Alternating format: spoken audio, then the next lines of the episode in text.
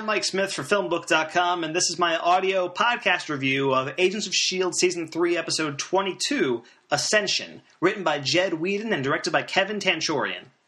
Let's talk about the love hate relationship I have with death in fiction.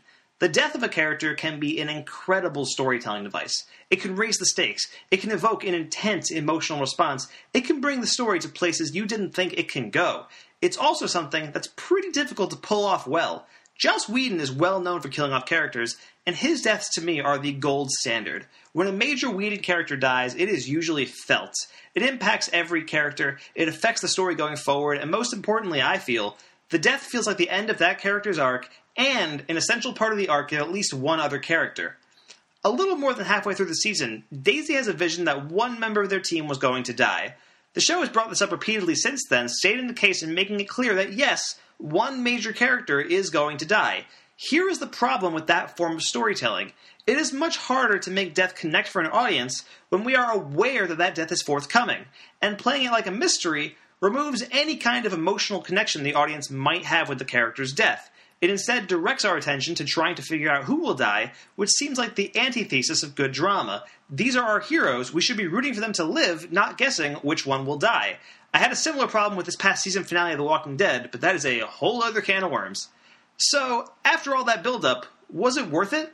I would say no, and also yes. No, for the reasons I just outlined. Yes, because the one that died was Lincoln, who was the most boring character on the show.